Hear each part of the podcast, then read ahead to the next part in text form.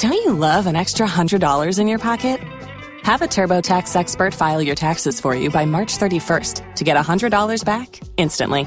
Because no matter what moves you made last year, TurboTax makes them count. That means getting $100 back and 100% accurate taxes only from Intuit TurboTax. Must file by 331. Credit only applicable to federal filing fees with TurboTax full service. Offer can be modified or terminated at any time.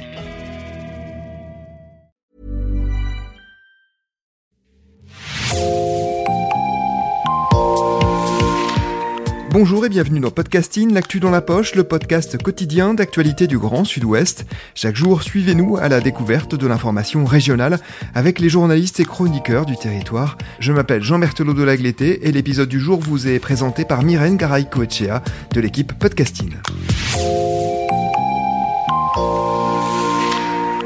Aujourd'hui, Podcasting revient dans un deuxième et dernier épisode sur l'histoire d'un homme de 80 ans, Claude Alonso, qui a pris ses fantasmes de domination pour des réalités. Il doit être jugé devant la cour d'assises de Gironde pour viol et abus de faiblesse sur personne en état de suggestion psychologique. Si vous n'avez pas écouté le premier épisode, je vous invite à l'écouter avant de lancer celui-ci. On y comprend comment un homme originaire du bassin d'Arcachon, Claude Alonso, a construit une microsecte qu'il appelait l'Olympe, où il se prenait pour Zeus et exigeait des rapports sexuels des femmes qui vivaient avec lui. Rappelons qu'à ce stade, Claude Alonso bénéficie toujours de la présomption d'innocence. Avant de commencer cette interview, je voudrais prévenir nos auditrices et nos auditeurs qu'il sera question de violence sexuelle et donc les inviter à ne pas poursuivre l'écoute si ce sujet est trop douloureux. L'article Viol à la microsecte de l'Olympe, Claude Alonso, Les caprices d'un dieu, est paru le 19 septembre dernier dans Marianne. Lisiane Larbani, vous en êtes l'autrice. Bonjour. Bonjour. Vous êtes journaliste indépendante spécialisée en police-justice. Merci de continuer cet entretien avec nous. Pendant la dizaine d'années d'activité de cette microsecte, l'Olympe, l'histoire d'une femme va se détacher, celle de Nadia. Son prénom a été changé dans l'article. Comment arrive-t-elle dans la secte? Nadia a d'abord rencontré euh, Stéphanie via une application de rencontre. Nadia va venir au Chez du Vin, va vendre euh, sa voiture pour euh, donner de l'argent à Claude Alonso et elle va rester une dizaine d'années, je crois, à la secte. Et Nadia, c'est elle qui va être la première à porter plainte contre lui. Nadia a un point commun avec les autres résidentes. Toutes ces femmes, finalement, c'est vrai, elles ont un point commun, c'est qu'elles sont euh, quasi toutes, en fait, en rupture familiale. Certaines ont un passé euh, toxicomane, euh, voire de travail du sexe. Nadia s'est prostituée, elle a des problèmes d'addiction à des substances illicites, elle n'a personne autour d'elle et comme toutes ces femmes, elle est en recherche et un point d'ancrage souvent ça va être euh, cet homme-là finalement, ça va être peut-être une figure paternelle, ça peut être une oreille sur laquelle euh, on peut compter, euh, quelqu'un qui va peut-être nous faire croire qu'il nous comprend. Et en fait, toutes ces femmes-là sont vraiment seules. Ce qu'elles cherchent, c'est une famille et c'est ce qu'elles vont trouver à la secte de l'Olympe. En 2012, Nadia tombe enceinte. Claude Alonso, euh, ce qu'on m'a expliqué ensuite dans mes entretiens avec des avocats, c'est qu'il a un appétit sexuel euh, assez conséquent. Euh, et c'est un homme qui va assouvir ses pulsions sexuelles sur les femmes dans la secte toute la journée et sans, sans contraceptif en fait.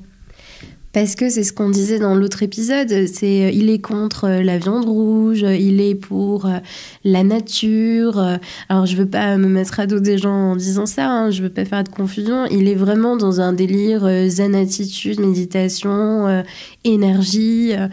Et il va pas lui s'embarrasser de mettre des préservatifs pour violer ses femmes. Et dans le même temps, la contraception chimique, bah, c'est dangereux. Donc euh, Nadia, elle prend pas la pilule, elle prend pas, euh, elle a pas d'autres moyens de contraception hormonale ou non, et malheureusement, elle tombe enceinte à ce moment-là. Il va la forcer à avorter. Alors c'est pas quelque chose dont elle avait envie manifestement, de ce que vont m'expliquer euh, ses avocats. Claude Alonso va la baratiner en lui expliquant qu'elle porte l'enfant céleste et que si vous voulez, il est tellement céleste qui va vivre même s'il n'a pas d'enveloppe humaine. Vous voyez, donc en fait, il n'a pas besoin de naître, hein, parce qu'il est tellement céleste qu'il vivra quand même. Et Nadia, sans doute sous la pression de diverses variétés, de Claude Alonso, des autres femmes, tout ça, elle va se faire avorter, euh, forcée. Et euh, ça va être le déclic pour elle. Et c'est là qu'elle va prendre la décision, quelques temps plus tard, de quitter la secte.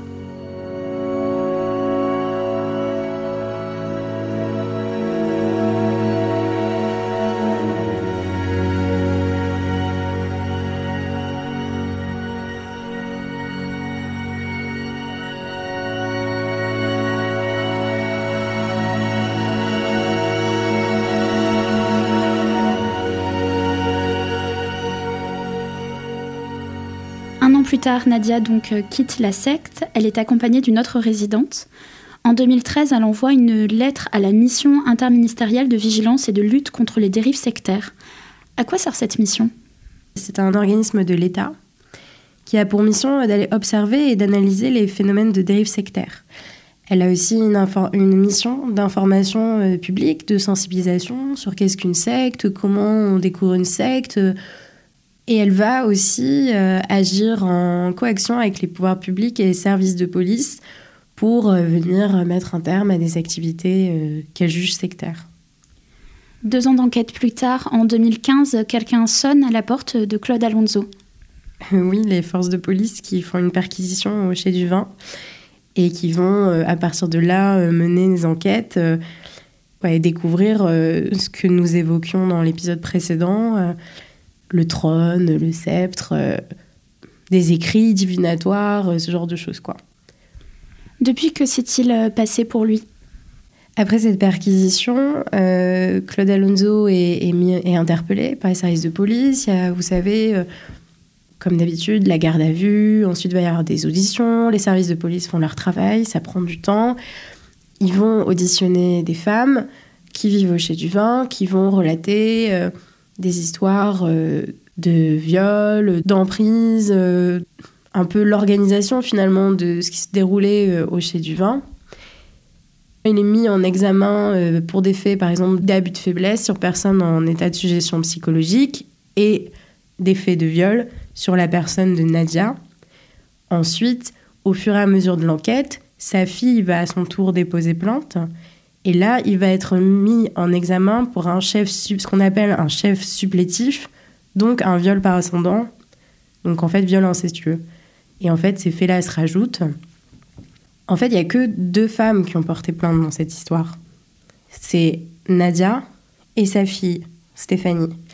Seulement, le parquet, quand il va être saisi de faits, il peut euh, poursuivre au nom de l'intérêt public, parce que le parquet représente le ministère public, quelqu'un pour euh, des faits, même s'il n'y a pas dépôt de plainte. Et en fait, là, vous avez deux femmes qui ont porté plainte, mais finalement, le parquet poursuit pour des faits qui concernent cinq femmes. C'est pas parce que euh, vous déposez pas plainte que le parquet ne peut pas, ou que vous retirez, ou que vous choisissez de retirer votre plainte plus tard, que le parquet ne peut pas poursuivre.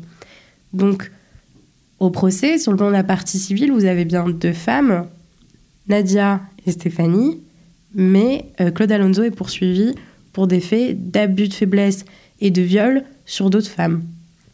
Claude Alonso est allé en prison depuis?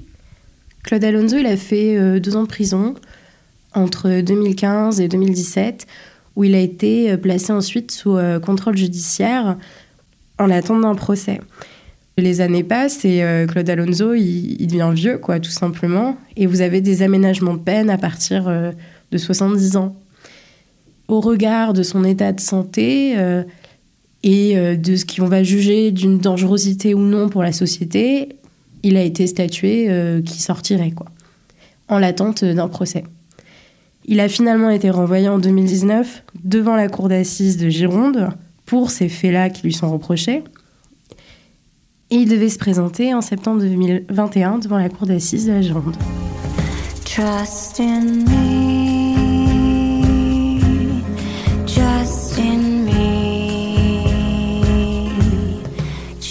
Your eyes. Trust in me.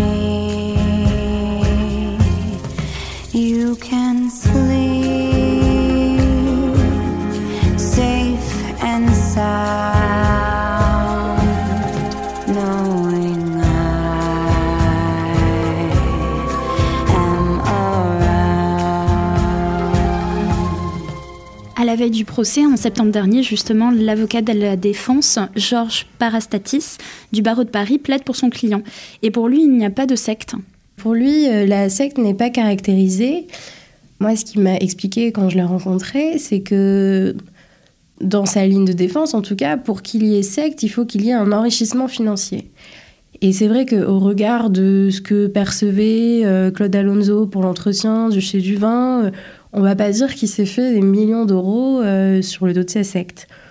Néanmoins, ça se discute. quoi. C'est une ligne de défense comme une autre. Pour lui, finalement, le chez du vin, ça se résume à, à des gens avec des mœurs un peu différents, marginales, mais pas de quoi caractériser une secte. Le 21 septembre 2021, le procès doit se lancer et durer une semaine, mais l'audience est repoussée. L'avocat de la défense avait fourni euh, au président de la cour d'assises un certificat médical qui attestait des larges problèmes de santé de Claude Alonso. Tout l'enjeu euh, du procès à ce moment-là, c'était est-ce que Claude Alonso va venir? Est-ce qu'il est en assez bonne santé pour pouvoir se défendre finalement? Son avocat, lui, disait que non. Et ce qui s'est finalement passé, le président de la cour d'assises a, lui, en fait mandater un médecin qui a attesté des problèmes de santé de Claude Alonso, estimant toutefois que c'était tout à fait compatible avec un passage devant le tribunal, une convocation. Malgré le fait qu'il se déplace en fauteuil roulant, malgré le fait qu'il Apparemment, il faudrait une machine euh, pour l'aider euh, à respirer. Et là, patatras, quelques jours avant le procès, il s'avère que Claude Alonso a une opération des genoux qu'il ne peut pas euh, reporter. Évidemment, il est sous sédatif à l'hôpital et il ne peut pas venir à la cour d'assises. Et le procès à ce moment-là est renvoyé pour une date que l'on ne connaît pas pour l'instant. Dans cette histoire, une autre victime joue un rôle central, c'est la fille de Claude Alonso. Elle est l'une des deux plaignantes. Elle n'a pas toujours vécu avec son père.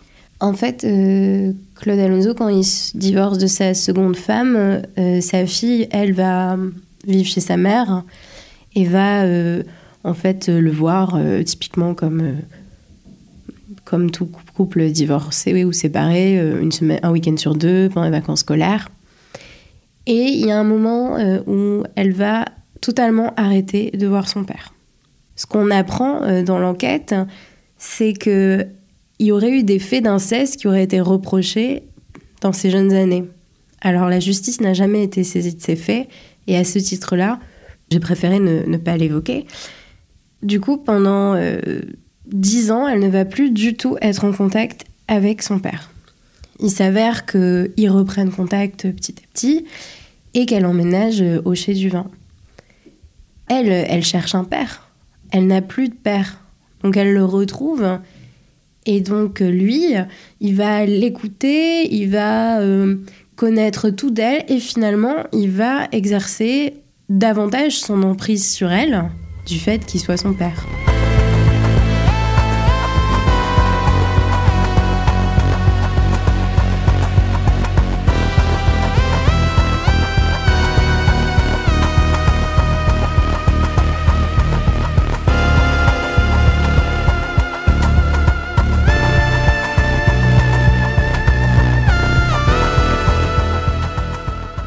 pendant ces années-là, euh, comment ça se passe pour elle euh, dans cette secte? Eh bien, euh, elle mène ses cours de danse au sein de l'association Samsara, dont elle est présidente. Elle fait du recrutement de femmes, en fait, malgré elle finalement. Enfin, c'est pas ce que dit l'avocat de la défense de l'accusé, qui pense que c'est elle finalement qui aurait initié tout ça.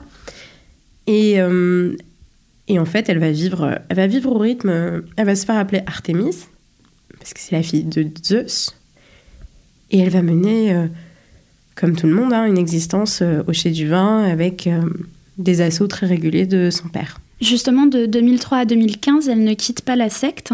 Comment expliquer qu'elle aide son père à recruter des membres, vous le disiez, tout en étant victime d'abus? Pourquoi cela?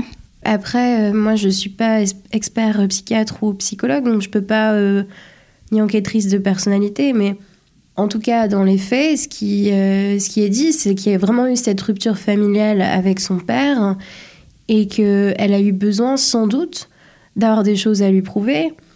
Et elle avait envie de rester auprès de lui, tout simplement. Et donc il y a déjà ça. Donc euh, est-ce que lui n'a pas profité Enfin, si, lui aurait profité clairement de son ascendant euh, pour lui faire faire euh, ce qu'il voulait d'elle. Et il l'a vraiment, à l'instar de toute emprise sectaire, il a chosifié sa fille. Il en a fait sa chose. Il pouvait, à partir du moment où il a analysé ses faiblesses, qu'elle vivait avec lui, qu'elle était du coup dans la dépendance financière, euh, puisqu'on sait que lui euh, gardait tous les revenus de, tout le monde, eh bien, il a pu en faire ce qu'il voulait. Donc c'est aussi pour ça, finalement, pourquoi ces femmes, euh, du jour au lendemain, elles se mettent à suivre un homme. En fait, c'est pas du jour au lendemain. C'est des, des emprises qui durent des années. Et elle, c'est d'autant plus pernicieux du fait que ce soit son père. Est-ce que cette emprise, euh, justement, euh, cette emprise sectaire, cette emprise sexuelle, euh, ça peut expliquer le fait que pendant plus de dix ans, aucune femme n'ait porté plainte contre Claude Alonso? Tout à fait. Et puis il y a aussi un, il y a, aussi un, quelque chose de très pernicieux qui se met en place, c'est qu'il y a une forme de reconnaissance de ces femmes à son égard. Il va leur offrir une structure familiale, un refuge, une oreille, et finalement, c'est des femmes alors, euh, par exemple, dans le cas d'Estia, qui est donc la gardienne du temple, c'est celle qui s'occupait vraiment de tout faire à la maison. C'est elle qui faisait le ménage, qui faisait la cuisine, c'était la maîtresse de maison tout simplement. Et euh, ce qu'on sait, c'est qu'elle était totalement assujettie à Claude Alonso. Il profitait d'elle dans tous les sens du terme, sexuellement aussi, euh, plusieurs fois par jour. Dès qu'il avait une envie qu'il voulait se contenter, hop, euh, il lui baissait une jupe et puis il la violait. Et d'ailleurs, elle avait pour obligation de porter une jupe. Elle n'avait pas le droit de porter des pantalons parce que comme ça, Claude Alonso, il la violait. Et c'est une femme, dans les auditions, elle va pas tant le remettre en cause ce qu'elle elle va dire aux enquêteurs. Après, elle va se rétracter et elle va dire qu'elle a été obligée de dire ça. Et le parquet s'est quand même saisi des faits et le poursuit pour viol sur cette femme et pour abus de faiblesse sur cette femme. Maintenant que le chien n'existe plus, que ces femmes n'habitent plus avec Claude Alonso, peut-on dire que cette secte est terminée?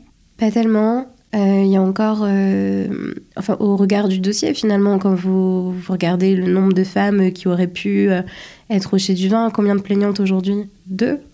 C'est assez révélateur de l'emprise que peut avoir cet homme aujourd'hui encore sur ces femmes. Donc, aujourd'hui, vous dire que la secte de l'Olympe n'est plus, ce serait faux. Vous dire euh, aussi qu'elle est encore vraiment omniprésente dans la vie de ces femmes, moi, euh, en tant que journaliste, je ne peux pas vous apporter la réponse. Mais au regard du dossier, on, on, se doute bien que Claude Alonso exerce encore son emprise sur des femmes.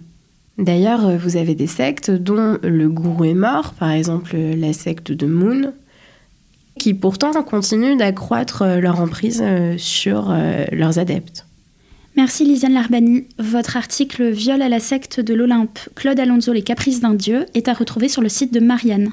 Merci à vous. Merci Myrène Garaïco-Echea. C'est la fin de cet épisode de podcasting. Production Anne-Charlotte Delange, Juliette Chénion, Clara Echari, Myrène Garaïco-Echea, Mathilde Leleuil et Marion Ruot. Iconographie Magali Marico. Programmation musicale Gabriel Taïeb et réalisation Olivier Duval.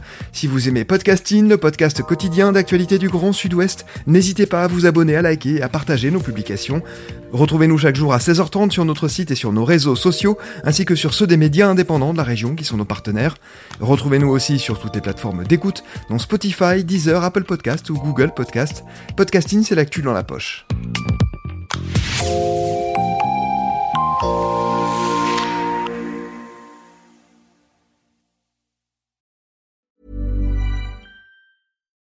Spring? Is that you?